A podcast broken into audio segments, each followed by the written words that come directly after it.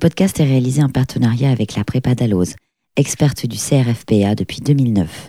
Pour bien préparer le CRFPA et le réussir, profitez de moins 5% supplémentaires sur les offres en cours, sur les formules annuelles et estivales de la Prépa Dalloz avec le code promo Amicus5. Nous vous souhaitons une bonne et attentive écoute.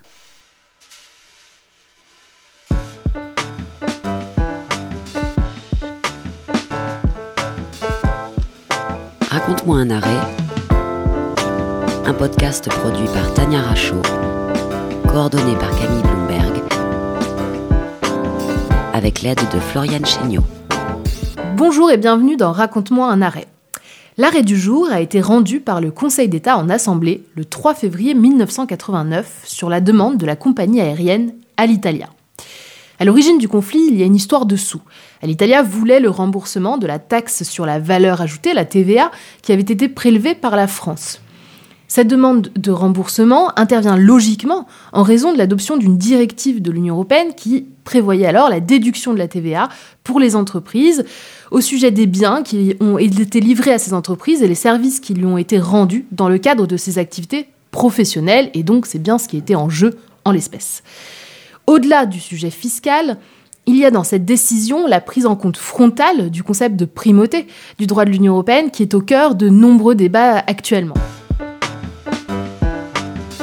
Et pour en discuter aujourd'hui, je suis ravie d'accueillir Noël Chaïd Nourey, qui était alors commissaire du gouvernement et qui avait donc, à ce titre, rendu des conclusions sur l'affaire Alitalia avant que les juges ne prennent leur décision. Donc bonjour, monsieur Chaïd Nourey. Bonjour. Merci d'être présent. Alors, euh, vous étiez donc à l'époque commissaire du gouvernement, mais ensuite euh, vous avez évolué dans la carrière en devenant avocat, si je ne me trompe pas, et notamment euh, spécialisé en question, dans les questions fiscales. Oui, alors j'ai été commissaire du gouvernement, maintenant ça s'appelle rapporteur public, mais c'est la même chose. j'ai été commissaire du gouvernement pendant 8 ou 9 ans, et puis je suis devenu ensuite avocat, fiscaliste, dans un grand cabinet français. Et puis je suis retourné au Conseil d'État. Et là, j'ai découvert euh, le, droit administratif euh, non fiscal, euh, puisque j'étais, nommé président d'une, chambre qui, faisait du contentieux non fiscal. Puis ensuite, on lui a donné du contentieux fiscal aussi. Et après, je suis redevenu avocat. Et là, j'avais le choix entre plusieurs cabinets. Certains me proposaient de faire du fiscal, d'autres ce que je voulais, d'autres enfin du droit administratif non fiscal. Pour des raisons purement personnelles, j'ai choisi le droit administratif non fiscal, ce qui ne m'empêche pas de temps en temps de faire encore un peu de droit fiscal, mais j'en fais relativement peu, je dois le reconnaître aujourd'hui. D'accord, donc c'est très intéressant ces, euh, allers-retours, euh, effectivement, et le fait de vous intéresser à des matières un peu euh, différentes. Euh, et alors, donc, dans cet arrêt, avant de rentrer dans le détail euh, de, la décision à l'Italia, il faut le placer aussi dans, le contexte d'une grande année pour le Conseil d'État euh, et le droit européen, puisque l'arrêt Nicolo sera rendu quelques mois plus tard, en octobre, et confirmera définitivement la primauté du droit de l'Union européenne sur les normes nationales en tout cas non constitutionnelles. Euh, alors, euh, Monsieur Chaïd Nouret, dites-nous, qu'est-ce qui se passe en 1989 au Conseil d'État? Alors, moi, j'ai une interprétation non marxiste de la jurisprudence administrative. C'est-à-dire que je pense que le rôle des hommes, des individus, est extrêmement important, et aussi important que celle des forces qui, dans l'ombre, sont à l'œuvre. Et il y a un homme qui est à l'origine de Alitalia et de Nicolo, et cet homme, c'est le président Marcelon. Le président Marcelon était vice-président du Conseil d'État. Vous savez que le vice-président du Conseil d'État, c'est en réalité le président du corps. Et euh, le président Marcelon, qui avait passé longtemps hors de l'administration, à la tête notamment d'Air France, euh, était revenu au Conseil d'État et était euh, sidéré de voir la position qu'avait le Conseil d'État sur les problèmes, les questions européennes et sur la suprématie du droit européen. Il trouvait cette position extrêmement frileuse et il l'a trouvée également difficilement compréhensible. Donc il a convoqué le président de la section du contentieux et un certain nombre de présidents de chambre, et il a dit qu'est-ce que vous avez sur vos tiroirs, sur vos étagères, euh, sur vos étagères? Alors euh, il y avait deux dossiers qui permettaient de poser euh, une question européenne. il y avait un dossier qui était dans une autre formation, qui était une formation de droit administratif non fiscal et puis une formation de droit fiscal. Mais c'était la nôtre qui était la plus avancée du point de vue de l'instruction. Donc c'est elle qui l'a emporté. Et on m'a demandé de regarder le dossier. Moi, il se trouve qu'il y avait un consensus au niveau de la jeunesse, je dirais, qui était assez ferme en ce qui concerne la nécessité de faire bouger les choses. Donc j'étais assez convaincu. Euh, mais ce qu'on ne savait pas, enfin ce que le président Marcelon ne savait pas, c'est qu'en entrant dans cette affaire-là, c'était pas simplement le droit européen qu'il allait mettre en cause, mais c'était le droit à l'abrogation et également la déductibilité, la de la TVA. Deux aspects de l'arrêt Alitalia qui sont également essentiels. Si bien que l'arrêt Alitalia est en réalité un arrêt qui a une triple importance en droit européen, en droit procédural et en droit fiscal. Oui, effectivement, c'est parfaitement euh, résumé. On va essayer d'explorer un peu euh, ces trois, euh, trois éléments. Et surtout, ce c'est intéressant d'entendre ce témoignage au sujet de l'impulsion par un homme au sein du Conseil d'État, de cette volonté d'intégrer le droit européen. C'est un peu notre objectif dans ce podcast Raconte-moi un arrêt, c'est d'essayer d'aller trouver l'humain justement derrière des décisions de justice et qui souvent les explique d'autant plus. en tout cas, dans à l'Italia, donc au-delà de la récupération d'une somme probablement non négligeable pour Alitalia, qui n'était pas précisé dans l'arrêt, il y a donc cette question de la demande d'abrogation des actes illégaux. Autrement dit, le Conseil d'État admet ici que tous les administrés peuvent demander que des actes soient abrogés lorsque les circonstances de fait ou de droit ont changé. Et en plus, sans condition de délai. Il le fait sur le fondement alors d'un décret de 1983 duquel il tire un principe général du droit et donc ça veut dire qu'il rehausse euh, ce principe dans la hiérarchie des normes. Par la suite, le Conseil d'État précisera en 1990, dans une décision Les qu'il est également possible de demander l'abrogation d'un acte non réglementaire qui n'a pas créé de droit, puisque dans notre arrêt à l'Italia, il s'agit d'un acte réglementaire. En 2013, donc beaucoup plus tard, dans un arrêt Fédération française de gymnastique, la juridiction administrative décidera en revanche que l'obligation d'abrogation disparaît si l'illégalité a cessé euh, au jour où le juge se prononce. Donc ici, à l'Italia, la compagnie est légitime dans sa demande devant le Conseil d'État dans le cadre d'un recours pour excès de pouvoir. En l'occurrence, c'était la décision implicite de rejet de la demande d'Alitalia qui était attaquée devant le Conseil d'État après euh, le silence tenu euh, de quatre mois par le Premier ministre, qui avait été donc saisi de cette demande de remboursement de TVA. Donc l'apport de l'arrêt porte bien sur cette obligation d'abrogation qui ne concerne pas que le droit européen, hein, puisque c'est plus large, mais on imagine quand même tout à fait que des législations européennes puissent justement constituer ce changement de droit qui entraîne l'illégalité d'un acte et déclenche donc cette obligation d'abrogation. Alors, euh, c'est intéressant. Euh, Monsieur Chaïd justement, sur ce terrain européen, hein, puisque c'est la législation européenne qui va déclencher euh, l'obligation plus générale d'abrogation. Et comme vous nous l'avez déjà dit tout à l'heure, c'est pas quelque chose qui est fréquent à l'époque. Hein. Il n'y a pas beaucoup de confrontation d'études minutieuses, disons, euh, de la législation nationale vis-à-vis de la législation européenne oui, alors avant d'entrer dans, la, réponse à la question que vous donnez, je voudrais faire apporter deux précisions. L'une par rapport à ce que j'ai dit tout à l'heure. Quand j'ai dit que le président Marcelon était le chef d'orchestre de cette affaire, il n'a pas été le seul instrumentiste. Il y avait naturellement des tas de personnes qu'il fallait convaincre, et ça n'a pas été une masse affaire. Quand vous regardez la longueur des conclusions, de mes conclusions sur cette affaire, il faut vous dire que cette longueur n'est pas quelque chose d'accidentel. C'est qu'il y avait là tout simplement la réponse aux arguments de chacun des membres de la formation de jugement que j'étais allé voir préalablement et auxquels j'avais demandé mais qu'est-ce que vous diriez si?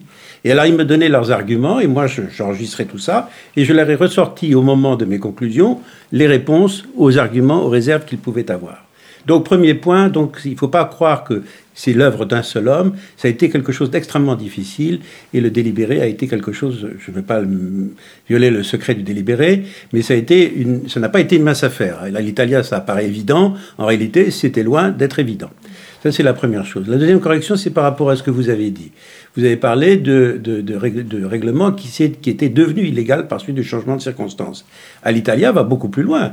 Il dit qu'il y a possibilité de demander l'abrogation d'un règlement, même illégal, même depuis son origine.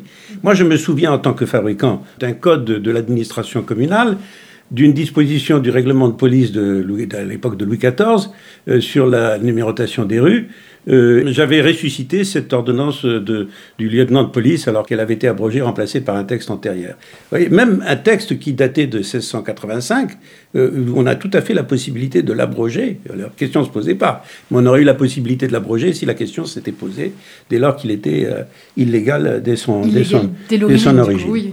Alors maintenant, la question que vous posez, c'est celle de, de, la, de, de la suite, en quelque sorte, de, de, de, l'Italia en ce qui concerne cette, euh, cette abrogation, ce droit d'abrogation.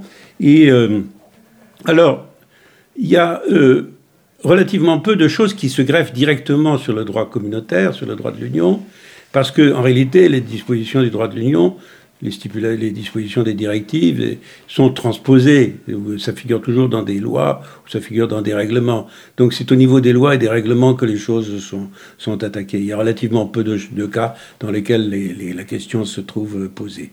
ce qui est important, ce qu'il faut comprendre, c'est que le succès d'Alitalia, c'est pas dans le fait qu'il y a eu beaucoup de contentieux après concernant le même sujet. C'est que précisément, il n'y en a pas eu beaucoup.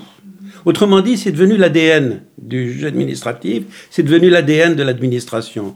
Et maintenant, l'administration, je vais vous donner un exemple.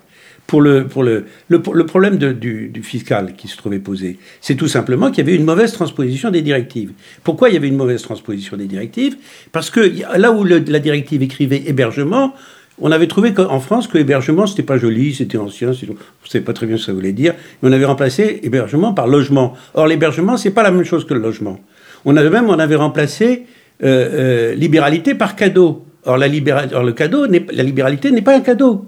Le cadeau d'entreprise, ce n'est pas une libéralité, c'est pas quelque chose que l'entreprise fait de manière désintéressée. Elle a une idée derrière la tête qui est de développer son commerce. Autrement dit, on a développé, à cause d'Alitalia, un souci plus précis, plus net de, euh, respecter les stipulations, les dispositions du droit communautaire. Autrement dit, le succès d'Alitalia, comme le succès de Nicolo, c'est pas tellement qu'ils ont été très appliqués, c'est le fait que précisément ils ne sont pas, ils sont, on n'a pas, il n'y a pas lieu de les appliquer parce que c'est devenu l'ADN, c'est devenu le droit commun, c'est devenu l'ordinaire.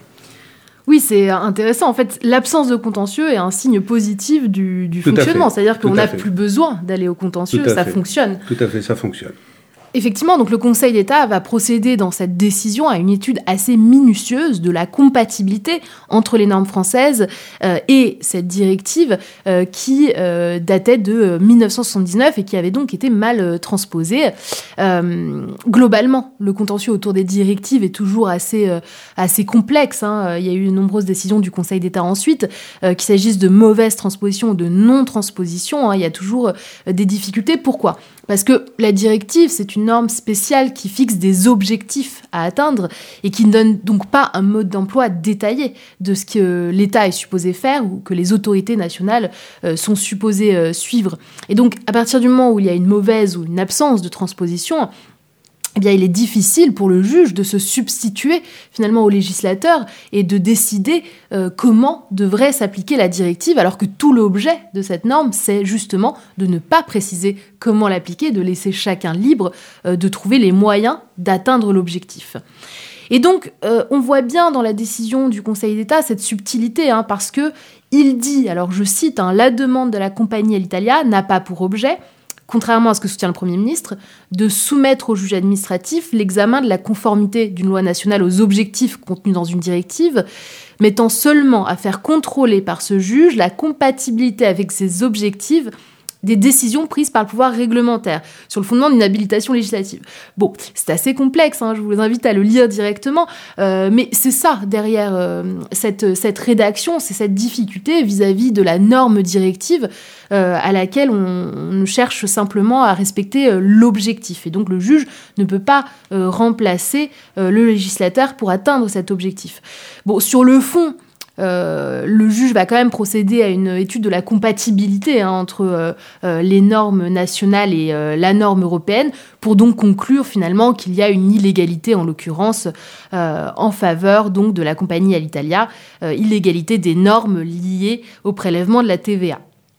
Alors justement, Monsieur Chainoua... Pas au prélèvement de la TVA, la récupération, la récupération. La récupération de la TVA d'amont, qui a été perçue sur les produits et les services qui ont été utilisés par Alitalia. Tout à fait. Et dont l'Italia a soit le droit à déduction, soit si elle ne peut pas procéder à la déduction, elle a droit au remboursement. C'était ça l'objet du litige. Exactement, merci. Et, donc la question, c'est finalement de savoir s'il y a aussi un gros contentieux, du coup, euh, sur la question des transpositions de directives. Hein. Euh, euh, ça a entraîné cet arrêt à l'Italia, mais ça n'est pas le seul, clairement. Non, il n'y a pas beaucoup de transpositions. Il n'y a pas beaucoup de, de, contentieux sur la transposition des directives. Les directives sont en général bien transposées. C'est pas c'est pas tellement un sujet.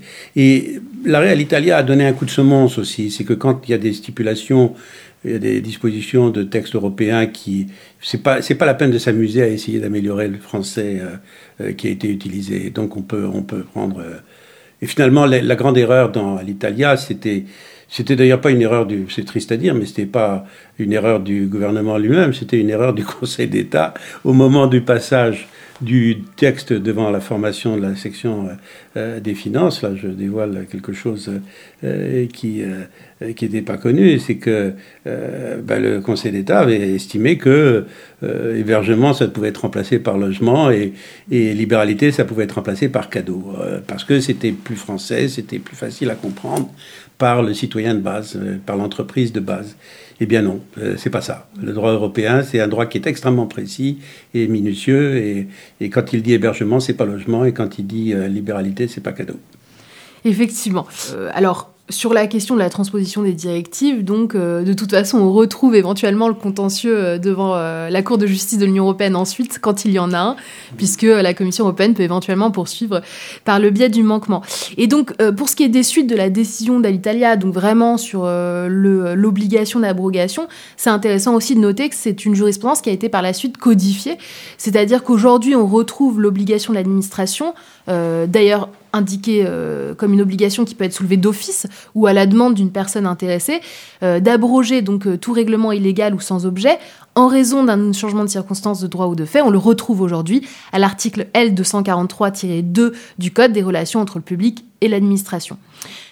Ça, correspond exactement à ce que je vous disais, c'est-à-dire que c'est devenu le patrimoine commun à l'italien. Vous voyez, le, le principe de l'abrogation, ça a été transféré dans le, dans le droit positif, dans le droit écrit c'est ça, la solution a été vraiment euh, constante et, euh, euh, et, a permis du coup de l'intégrer ensuite dans ce code. Et le Conseil d'État est par la suite à nouveau intervenu dans un arrêt de 2017, FGTE CFDT, pour préciser cette fois que l'autorité compétente saisie d'une demande qui tend à la réformation d'un règlement illégal est tenue d'y substituer des dispositions pour mettre fin à cette illégalité.